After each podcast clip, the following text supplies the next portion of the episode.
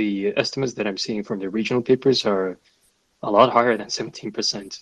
They could be anywhere as low as 30% and anywhere as high as 50%. So uh, the Borscht kit is kind of important because it's I think it's a good representation of the uh, of the basket uh, grocery basics. Uh, of course, it's not a good representation of the entire uh, consumer price index uh, because it doesn't include many other other necessities. Um, but ultimately, if you've got groceries going up by almost fifty percent, it's probably the overall index is probably not seventeen percent. It's probably higher than that.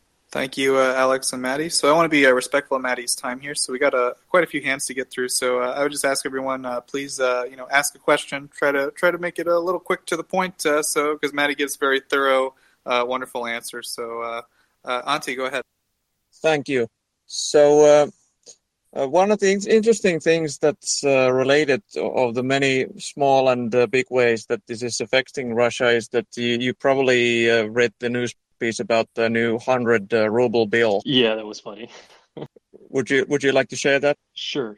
So the Russians introduced a uh, new uh, ruble bill for uh, the the hundred rubles, but unfortunately they will probably have to roll that back or not introduce that altogether because their local ATMs or bank machines are not equipped to read and uh, distribute that new um, bill uh, because it's a it's a new design And the reason why they, they cannot re-equip their ATM machines because they are sanctioned. So that's uh, that's that's the short story. And was it also the uh, cash registers uh, that uh, were unable to uh, utilize them as well? Uh, cash registers are a bit different. Uh, I, have seen some articles mentioning them, but it shouldn't be that big of a deal. the ATMs are probably the biggest deal. Right. Thank you. Thank you, Antti. so next we have Michelle. Michelle, go ahead. Hi, guys. Um, this is more of a, um, a comment on the previous um, uh, topic of uh, South Africa and Russia trying to do some silly financial thing. Um, as you can tell from my accent, I am South African. Um, and I cannot conceive of any benefit to Russia from joining up with South Africa. And I'm actually really like a bit upset to hear about that. I don't live in South Africa anymore. I'm in the UK, but my family are all still in Cape Town.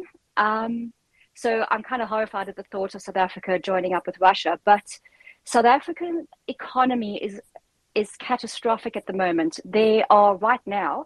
They are um, they are on what's called level three. Um, they call it load shedding, but it's um, rolling blackouts.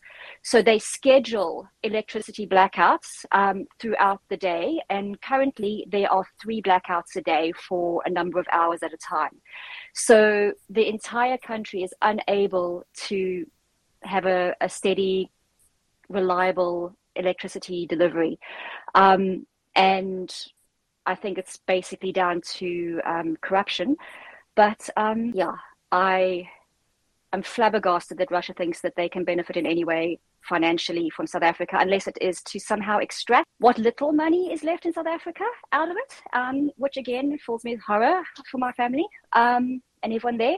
But yeah, I just, when South Africa came up, I thought I'd kind of give my five cents worth. Thank you. Thank you, Michelle. Uh, Maddie, any uh, comments about the scheduled rolling blackouts of South Africa? No, not really. But yeah, as I mentioned, I don't know South Africa that well. Thank you, Michelle. I did not know about those rolling blackouts. Uh, the only the only things that I know about South Africa is just uh, macro indicators because I I keep following the G20 indicators and I consistently been seeing for the past two years that South Africa has not been doing well. That's why I mentioned it's the worst performing economy. Yeah, it's a disaster. It's a mess right now. Um, but yeah, anyway, so I just thought I'd add that. Thanks, guys. Thank you. And uh, next we go to Gigi. Uh, Gigi, go ahead. Hello, hi Maddie. Um, I'm so impressed. I looked at last time you were speaking.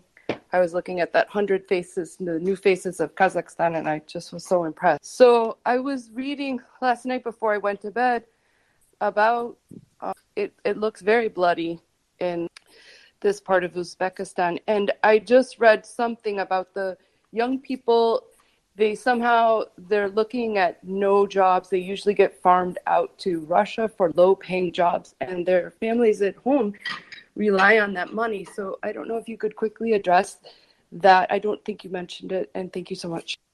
Yeah, uh, extremely valid point. Yes, you're absolutely right.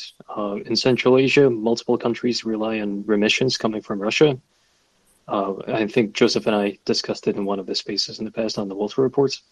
Uh, Uzbekistan, Kyrgyzstan, Tajikistan tend to send a lot of their uh, men, and it's primarily men, uh, to to Russia to work uh, various jobs, primarily in construction as uh, laborers, and uh, they send the money back to, to their families back in their home countries.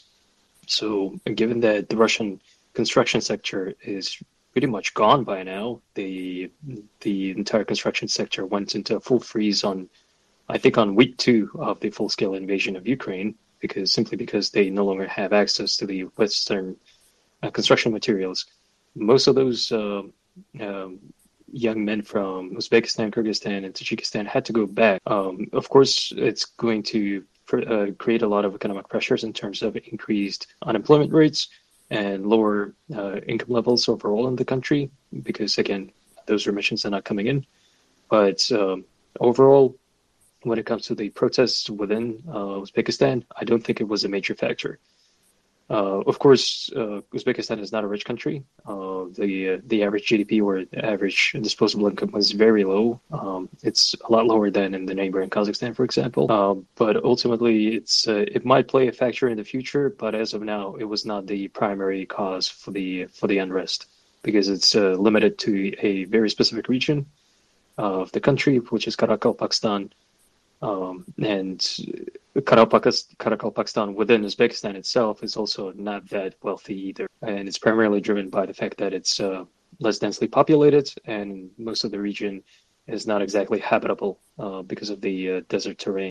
Um, might it play a role in, uh, in the future unrest? Uh, it's as of now, it's kind of hard to predict. Uh, if, if the local authorities, not just in Uzbekistan, do not address the issue of increased unemployment and decreased uh, wealth, average wealth of the population, might play a role. But given that the region, let's be honest, real in realistically in the past hundred or so years never had a democracy, um, yeah, I I wouldn't hold my hopes up. Okay, thank you. It just seemed like maybe these young people have nothing left to lose if it's going to seem desperate and more desperate. Thank you. Thank you, Gigi. Thank you, Maddie. And uh, up next, we have Movie Buff. Movie Buff, go ahead. Good morning, um, Maddie. Always nice to hear from you. Um, do you, where do you live? Do you live? Where do you live right now? London. Okay, and where are you from originally? Kazakhstan. I lived in oh, the states for twelve years. I was going to say you have a tiny bit of an accent, but as for I was going to just mention the uh, hockey player that we were talking about, um, the goalie. He um, is actually hospitalized now after detainment. So um, that that's a little.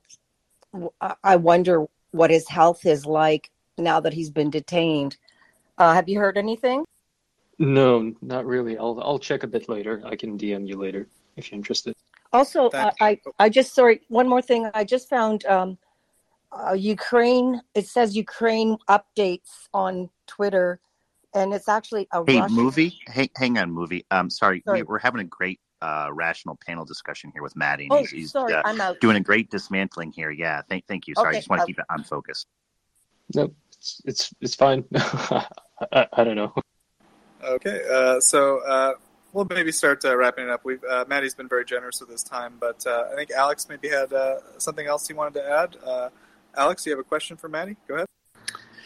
No, not for Maddie. It was about that player, but. Um, yeah, just one sentence, real quick. This is not about hockey, guys. It's about Russia is closing borders. It will. Uh, right now, they have list of people who cannot leave the country, and uh, even though hockey is not there, they just decided to add kind of prominent names uh, to that list. That, that's why. By the way, from hospital, he was sent to military unit where he will do military service. So that's kind of, at least that's that was the information. Just real quick update. Thank you, Alex. Uh, Gurney, go ahead. Yeah. Hey, I just wanted to thank you, Maddie, personally, um, for the for the discussion. I, I, I find it informative. I, I, find you to add to the panel, um, and I just wanted to say thanks for that because you really bring a you bring a rational discussion. Um, you dispel with the emotional arguments that that make such strong appeals to people and distract. Um, and I find these discussions so informative, um, and, and, they're just and they're just wonderful um, because the, the Russians tend to operate on emotion. They like to pull people in that can distract us with their emotional pleas um, and things that don't matter. And you really cut to the heart of it without including any of that in your discussions. And yet it's still so informative and still uh, proactive in terms of uh, you know setting the context and, and, setting the dialogue for exactly what we're we're doing in this room. So thank you. Thank you, Gurney. I just wanted to add a quick comment to Alex. Yes, Alex is absolutely right. Uh, the Russians are actively uh, trying to close down their country because as soon as the full-scale invasion of Ukraine started by the Russians, many Russians started leaving the country. Uh, they produced official estimates of the outflow or net immigration out of the country. Um, there were in the millions. I won't quote you the number because I don't remember what it is, but it was very high. It was more than 3 million people. Uh, of course, it included uh, uh, uh influx of uh, incoming and outgoings uh, even before the invasion. So everything that happened before February 24th. but if you compare it against a net immigration as of last year, it's it's impressively higher. It's uh, orders of magnitude higher. Um, the Russians indeed do have a list of people that are trying. Uh, they're trying to actively uh, ensure that they remain within the country. They frequently ask people to uh, present their return tickets uh, when they're trying to uh, leave the country. So they want to make sure that people do come back. Um, and on top of that, they're actively trying to ensure that no IT specialists specifically IT specialists leave the country. Um, of course, it's all based on anecdotal evidence that I've seen. I, I haven't seen thorough investigations by journalists saying uh, that many that many IT specialists were detained at the border and they were not let out. But there are multiple anecdotes coming through saying such and such IT specialists tried to go for a vacation or tried to leave the country, and as soon as the border guards realized that what kind of specialty the person had, they were they were prohibited from leaving the country. So it's so it's just uh, yeah, it's a, it's not a, it doesn't paint an overall picture, but it definitely gives at least some insight as to what the Russians are doing within their own country. Thank you, Maddie. So I think uh, John actually wanted to come up and ask you a question about uh, immigration specifically. So uh, I'm going to let John uh, take the floor real quick as soon as he connects. John, you there? Go ahead. Yep, hear you loud and clear. Thank you, Joseph. Maddie, it's great to have you on again. Uh, welcome back.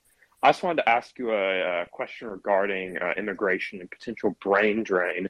I've seen a number of people, you know, Kamil Galeev among others, you know, advocating that we should be, you know, we in the West should be pursuing policies that exacerbate the current brain drain and immigration from Russia of the educated individuals that we're currently seeing. What I wanted to get your thoughts on, you know, th- there's two ways to approach that. You know, we can either try and directly, you know, entice, you know, the immigration of educated Russians to the West, to Europe, to the United States, to Canada, or we could try to entice their immigration to third, you know, to other third countries, you know, Kazakhstan, you know, a number of the Central Asian states, you know, and there's a variety of others. Which do you think is, you know, probably a better way to look at this? Should we be trying to, you know, and entice brain drain to ourselves or to other third countries? Because I know that there's some, you know, reservations about allowing, you know, large numbers of Russian immigrants, given the many things we've discussed about Russian culture and imperialism, etc. Um, you know, I, I, imagine that the Poles, the Lithuanians, Latvians, Estonians, you know, et cetera, are not keen to have sudden large numbers of Russian immigrants for understandable reasons.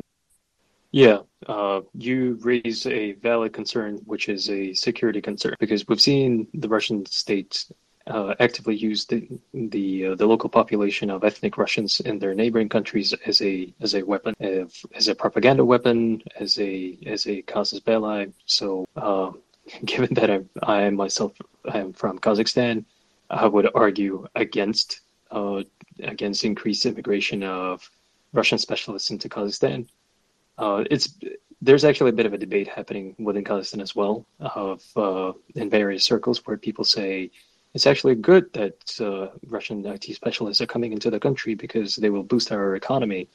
Um, and that's a valid argument, but it presents a significant security risk as well because you cannot check every single person who's coming in um, because potentially many of the uh, FSB agents could be coming coming through. of course, it sounds like a speculation right now, but uh, it's just my sneaking suspicion. In terms of brain drain, it's actually already actively happening into the neighboring countries, including Kazakhstan. We've seen a significant increase in uh, uh, Russian nationals uh, applying for permanent residence or work, work permits in Kazakhstan. Uh, the same is uh, true for Georgia. The same is true for Armenia.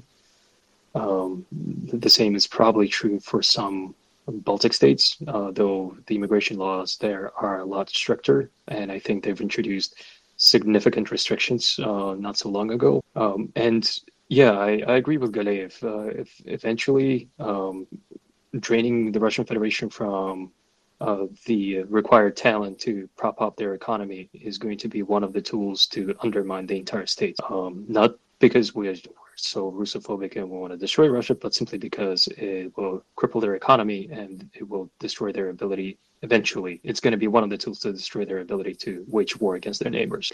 Um, whether it should be done through third uh, third party countries or through primarily uh, countries like the United States, we have to think of uh, intelligence capabilities of the of the respective countries.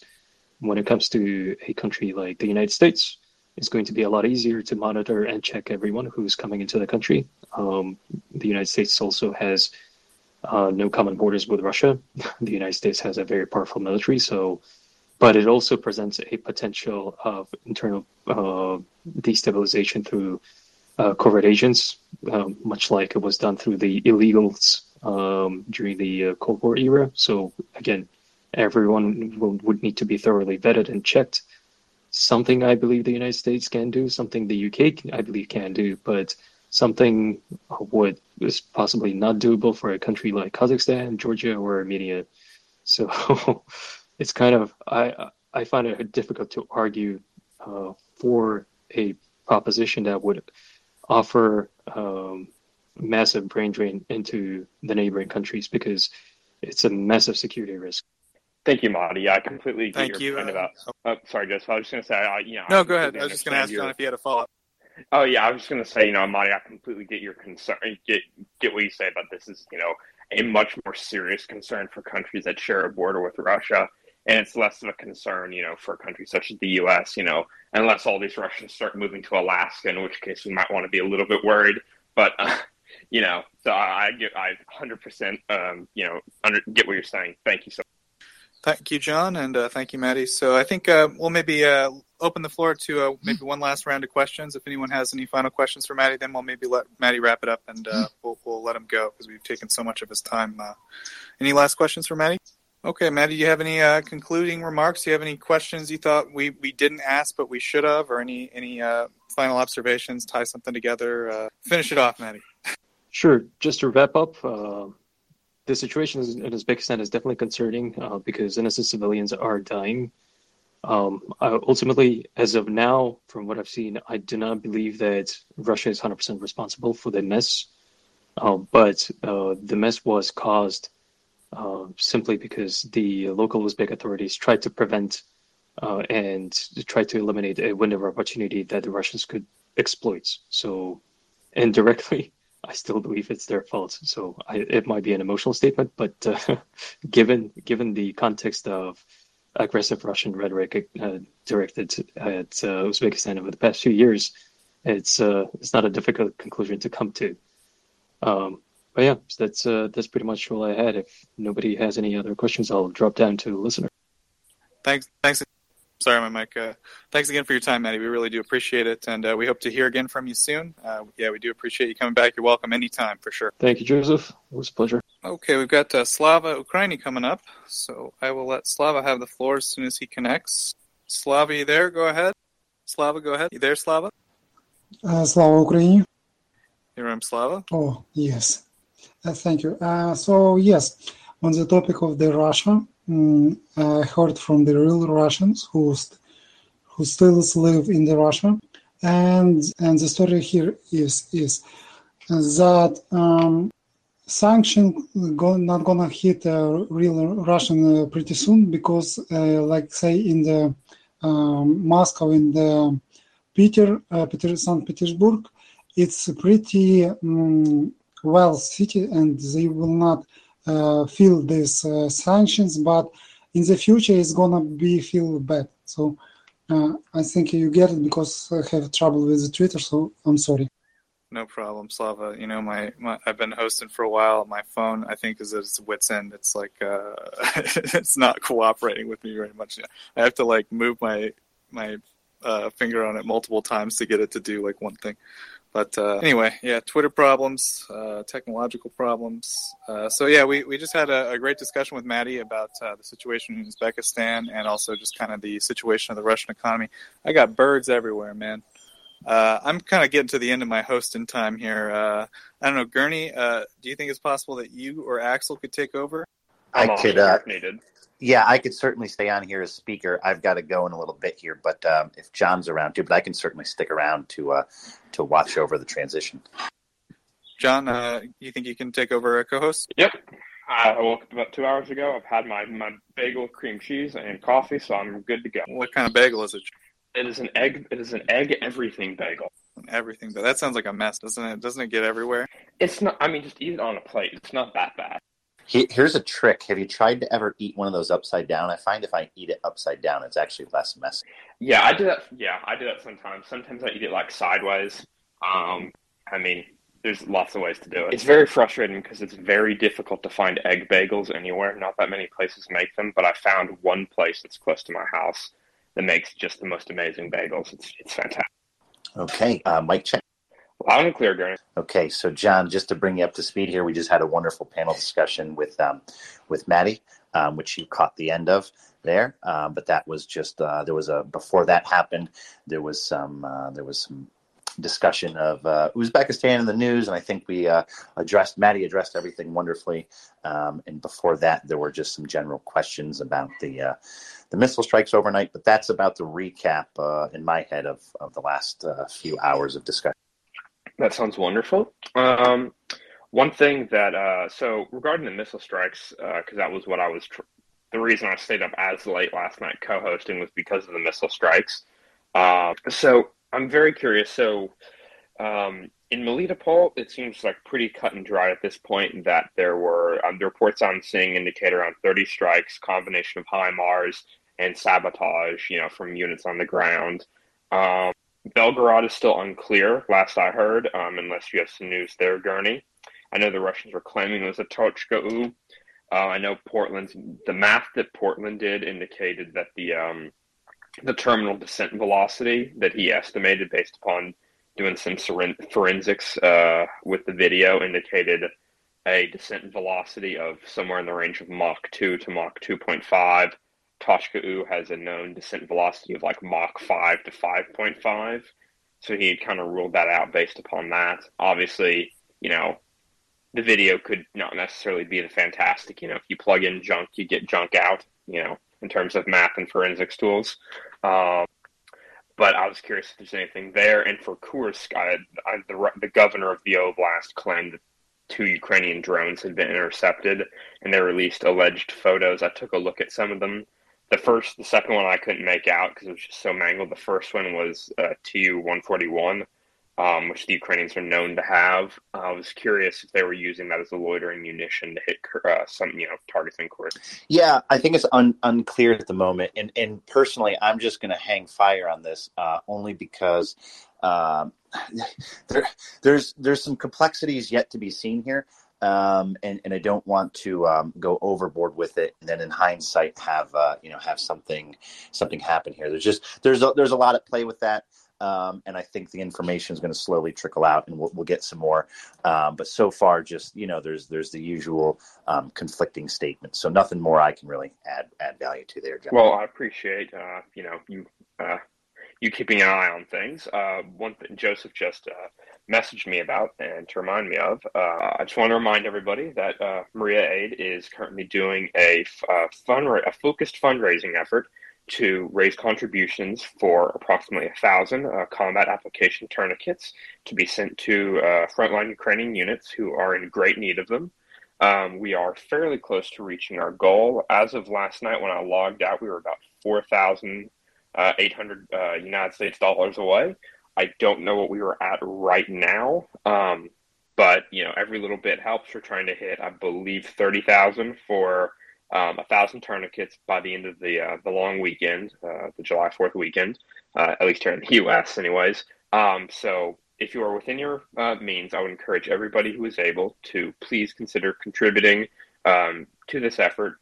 Your money will quite literally help save lives of Ukrainian soldiers. Tourniquets are an absolutely critical piece of uh, battlefield medical kit. It's it's absolutely vital.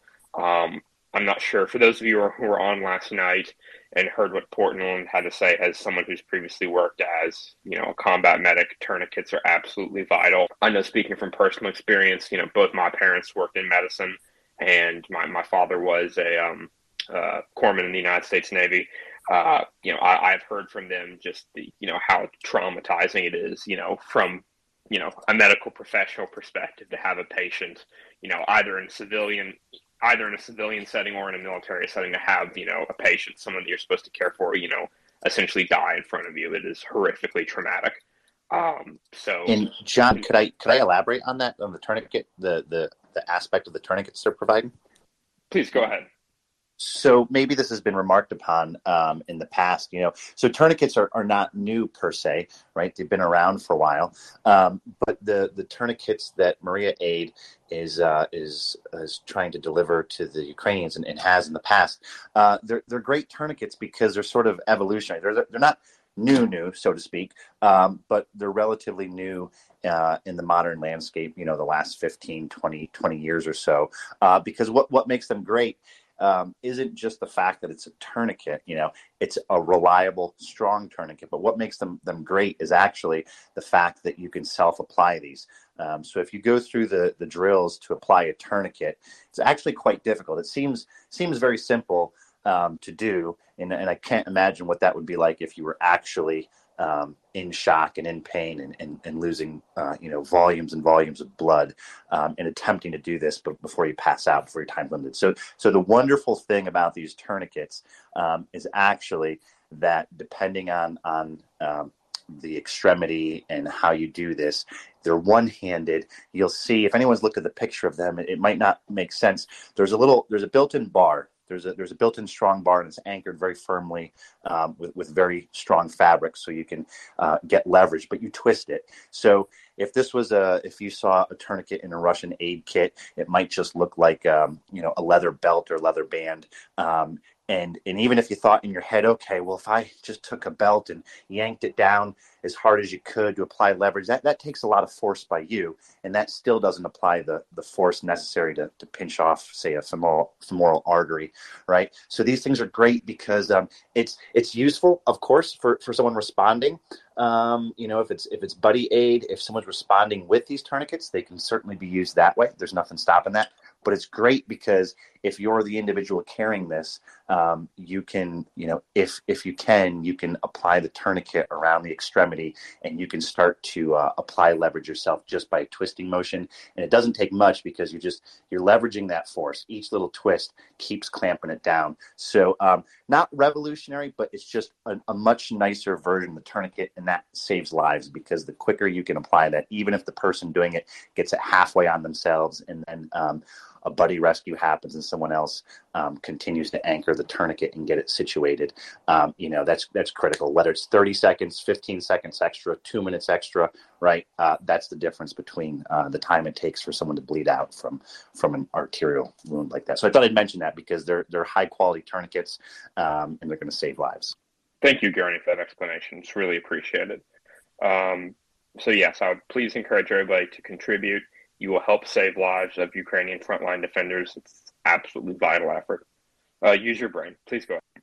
Uh, use your brain. Can you hear us? Oh, sorry, I forgot to unmute you. I unmute, unmute myself. So, uh, okay. So first, I want to say to everybody, just go donate for these tourniquets. They will be life saving, and they are extremely important for battlefields.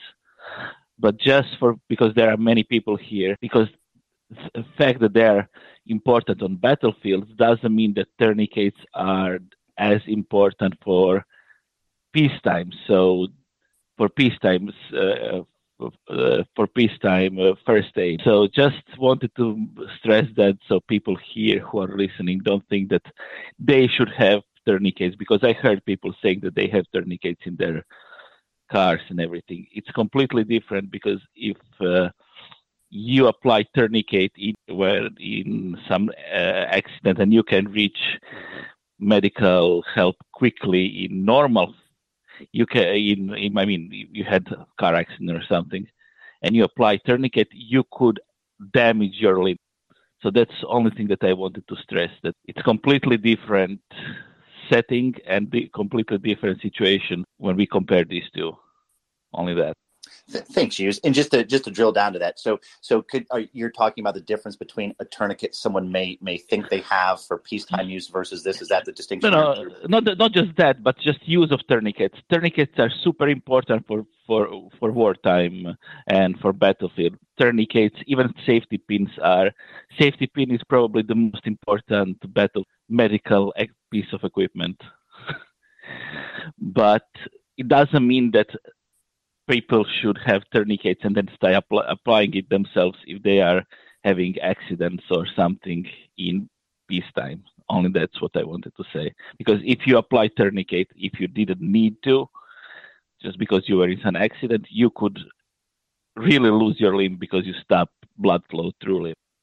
Yeah, thank you. Very, very good point. And and when these um, when these tourniquets are handed out, one of the great things uh, that we saw very early on uh, was trainers uh, giving the basics of the training uh, on how to use the tourniquets and, and, and when to use the tourniquets um, and the why. And, and, and, great pointing out there, right? The tourniquet uh, is is in and of itself a very destructive device. However, in a battlefield situation under under extreme conditions, um, it's the lesser of two evils between um, someone dying and someone um, losing a, you know losing a limb completely from the damage the tourniquet is going to cause but ultimately it's going to save that person from bleeding out. So, so uh, it's great to see that, that these tourniquets are making their way over there, and it's great to see that the the applications and the drills and the practice, uh, very important. The practice and the knowledge and the application is being applied uh, with the tourniquets that these guys are receiving in training uh, from the Ukrainian army and the Ukrainian volunteers. Because I, I remember seeing very early on back in March um, that there were some there were a bunch of different combat medics going around to the newly formed territorial defense brigades and some of the volunteers to just give them that instruction right? When when to use it when it's critical when you don't when do you not need it?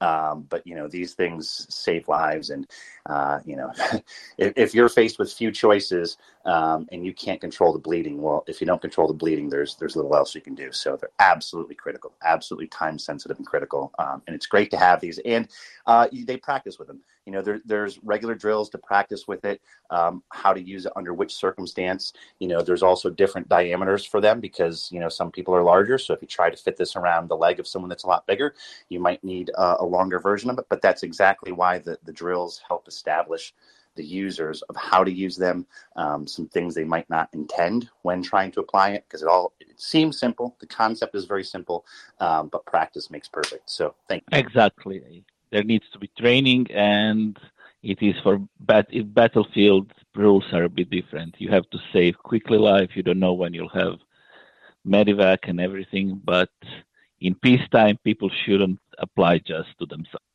It's uh, it's uh, since you're you're I'm, I'm assuming from your profile you're a medical professional. It's it's also akin to the difference of you're you're not going to stock um, peacetime ambulances with. Uh, um, with some of the IV bags that that form intense, massive clotting because that that could kill somebody.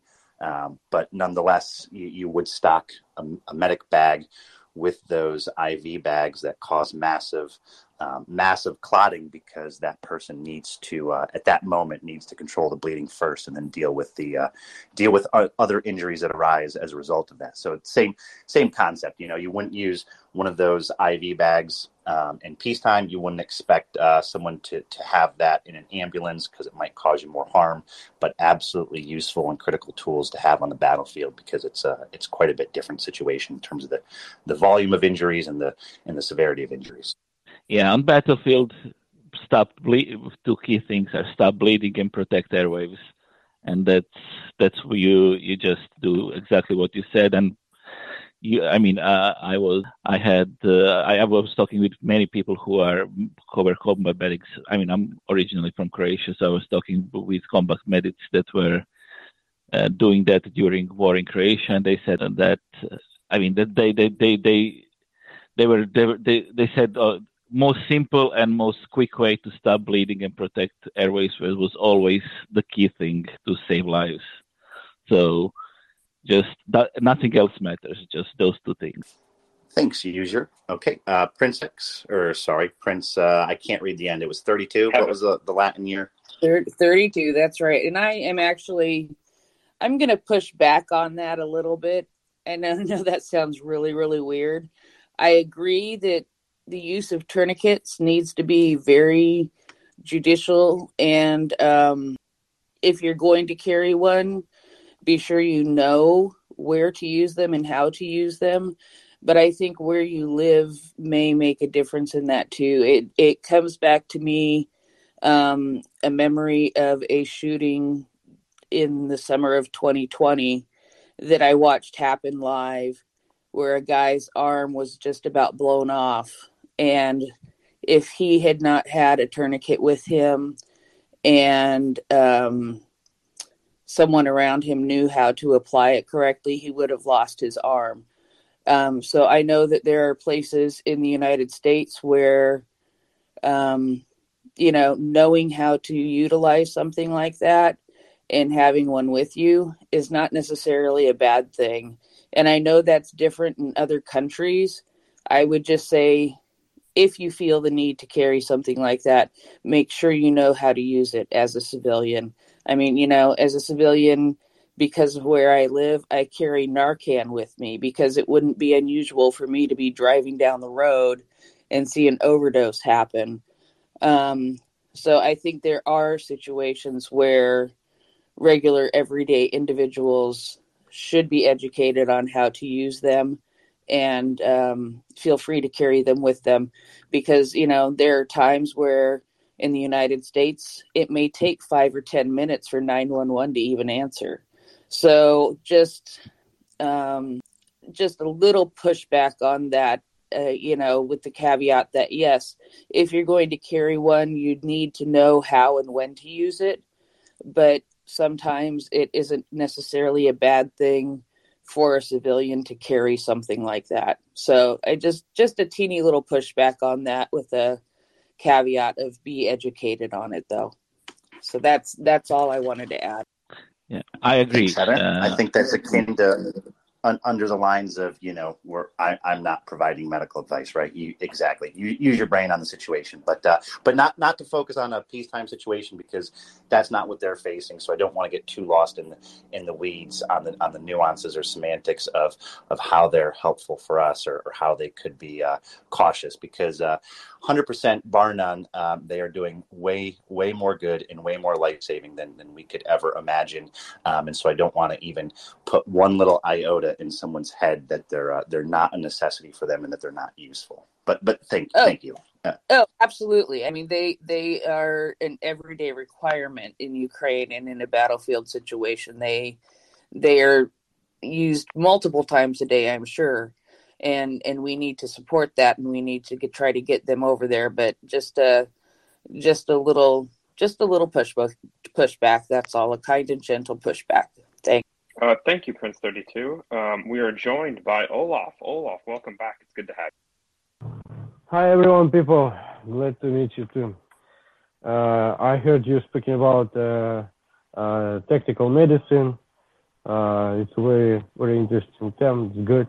Uh, here in Ukraine, we have some problems with this.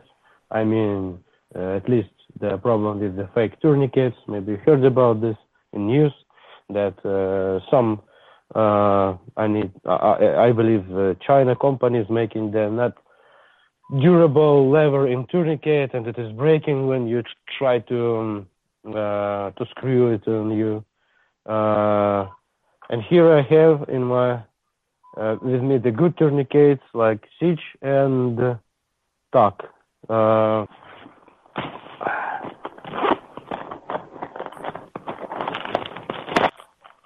cat tourniquet. It's American new CAT tourniquet combat application. And this one is very good. I mean, using this now mostly and trying to find exactly this thing, thing is very good. And uh, uh, it is not heavy like some examples. And um, uh, it is flexible if you have a wound in, in leg, like my friend about a month ago. You just can fastly use it. It's very good. And so we have a problem with the fake tourniquets. So that's why we're trying to check any party that we that we get. We uh, learned how to figure out what is a fake tourniquet, how he, uh, uh, how it looks like. And fortunately, I know the the very good man from USA, Patrick Chilu, who is a professional medic, and he uh, gave gave me some knowledge about this. Uh, and in Ukraine, we have a program that he was included in this program as, a, a, a, as one of the owners. It is a Medsanbat. I remember in the beginning of war in 2014, uh, this program was uh, uh, just started in 14 or 15, maybe I, I can mistake, but uh, wherever I saw the lessons, I was in the lessons of this program. Uh, I'm not uh, a medic. I'm I was I'm an infantryman, but uh, that was uh, very intensive course, and uh, that was a very um, very advanced course. So course. So for now, we, till now, till this day, who know this course was on the lessons, making the good tactical medicine, have a knowledge, and this is good. So uh, if you need, if you want, if you're curious about who to support in the medical in the tactical medicine in Ukraine, I recommend that you firstly support the. Uh, we have a whole medical battalion, uh, hospitalier, hospitaliers. It's like an uh, uh they're very very good experienced people, and uh, uh, if you want to put your forces in something, I recommended them to you. I met them a few times on the front during this during last uh, years, I know they grows and uh, they doing the very good job. They are really. Uh, I'm as an atheist. I say they are only angels that I believe. so yes, and I'm here about the 15 minutes. Uh, hi everyone. If you have a questions, uh, you can ask me. Have a good day. I'm here. Olaf, uh, yeah, I'll I'll take the uh, first question if I may. Yeah, tell us, uh, what, in very indirect terms, what what have you been up to lately? Oh, for now I can't say anything now because I'm uh, right now I'm in Kiev. Uh, I'm not at battlefront now. I'm in my apartment doing my shit. You know, absolutely far from uh, battle. So I know some situations, but I don't want to speak about this because I haven't seen this already in news, and I don't know. Need I to say the stuff? Uh, Anti-Ruko.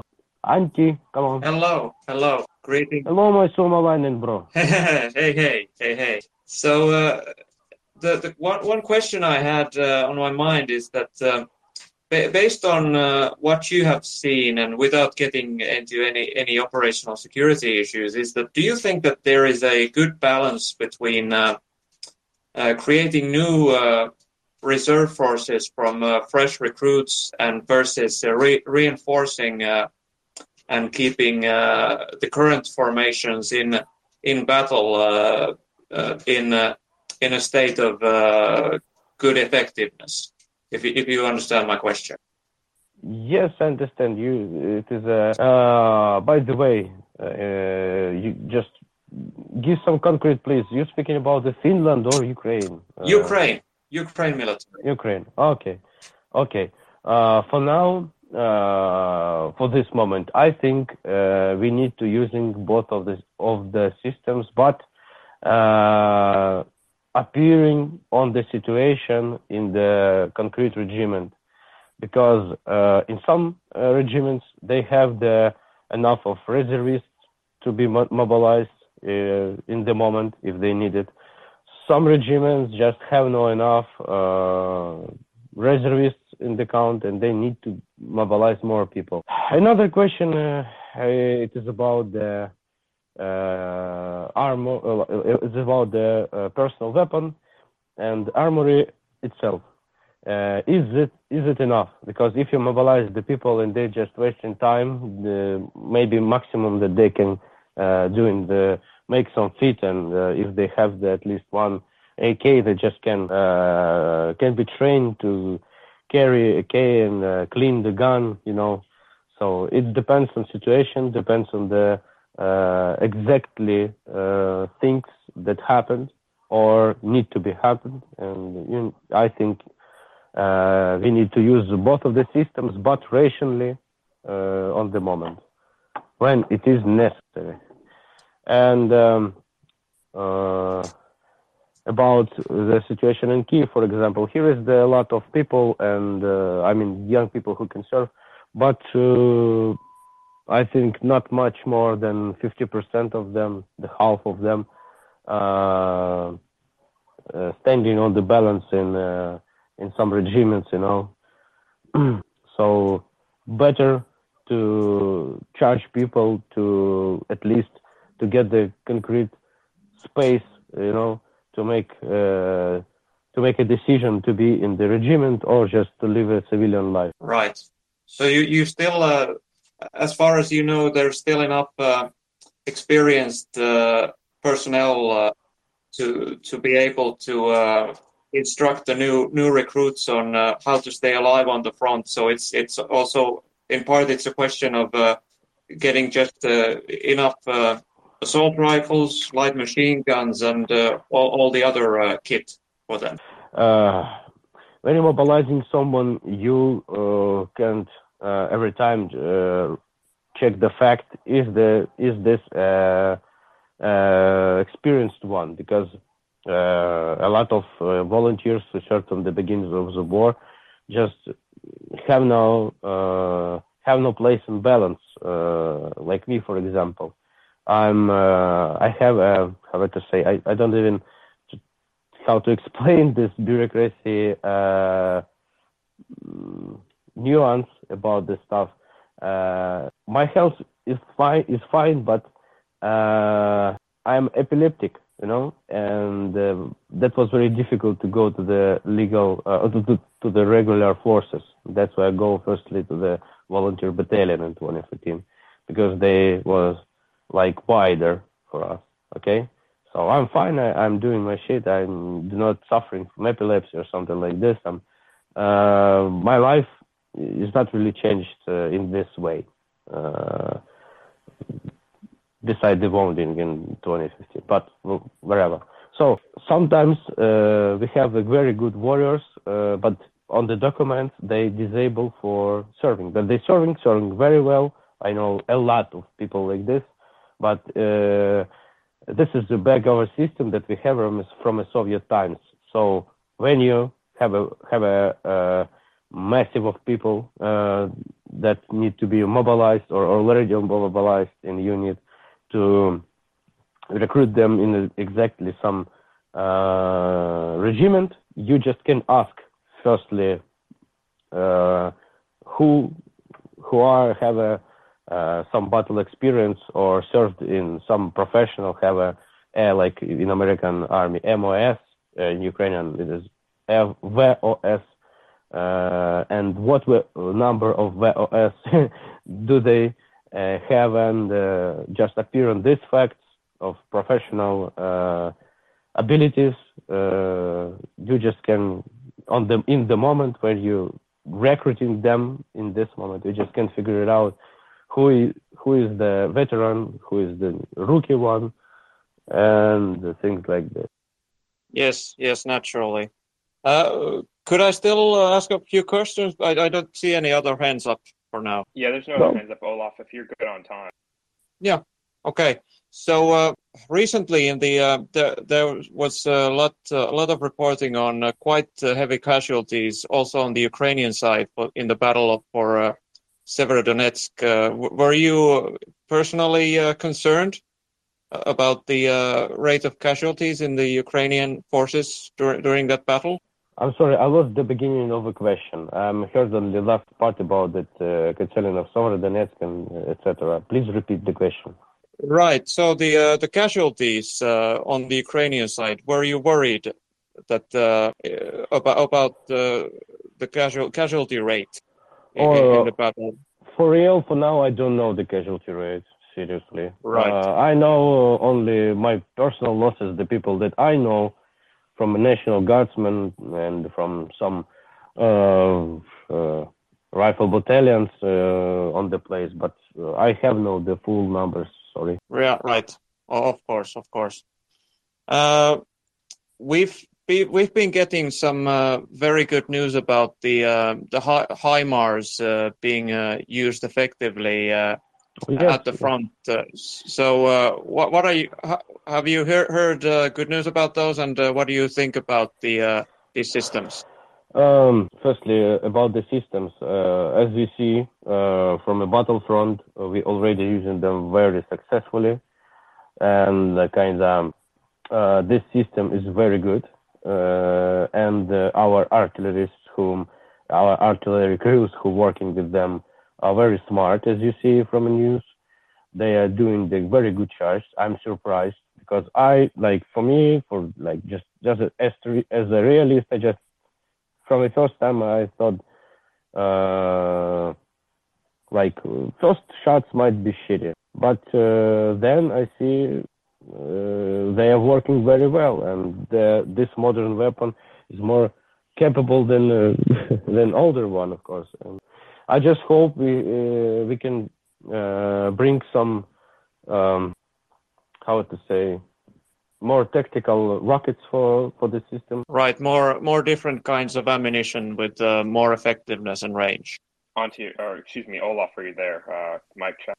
I can hear you, John, but I think he uh, dropped. It looks like he's Yeah, looks like. Okay, I just pushed Olaf down. We'll uh, Olaf give us an invite. Um, we'll we'll we'll pull you right back up here. Give us a, a shout, and we'll get you right back up. Okay, while we wait for Olaf to get back, uh, welcome, Verlaine.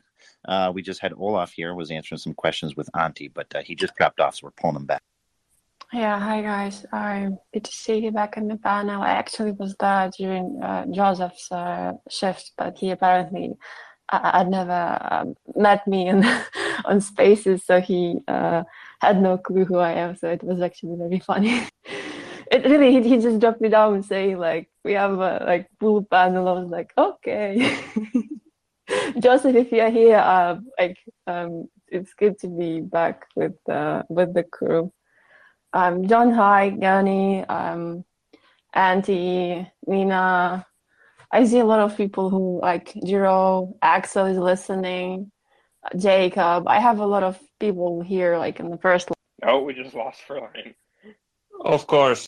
Ah, this is why we can't have nice things. Oh my god.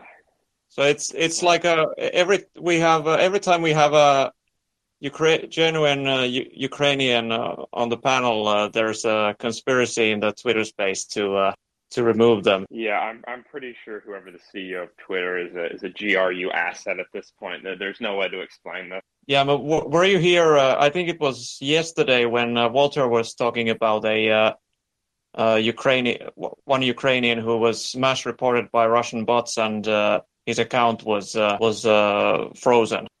Yeah, I'd heard about reports like that. The thing that I don't understand is I don't know how like the Twitter like reporting algorithm works because like some IT people from Twitter have like come out and said like at the beginning of the war the same thing happened. A bunch of like Ukrainian activists got essentially got their accounts suspended or banned, and Twitter like publicly came out and said that like the algorithm does not work based upon the volume of reports. Oh, and But I- Olaf. I- oh, Olaf, welcome back, my friend. Please. Oh yeah.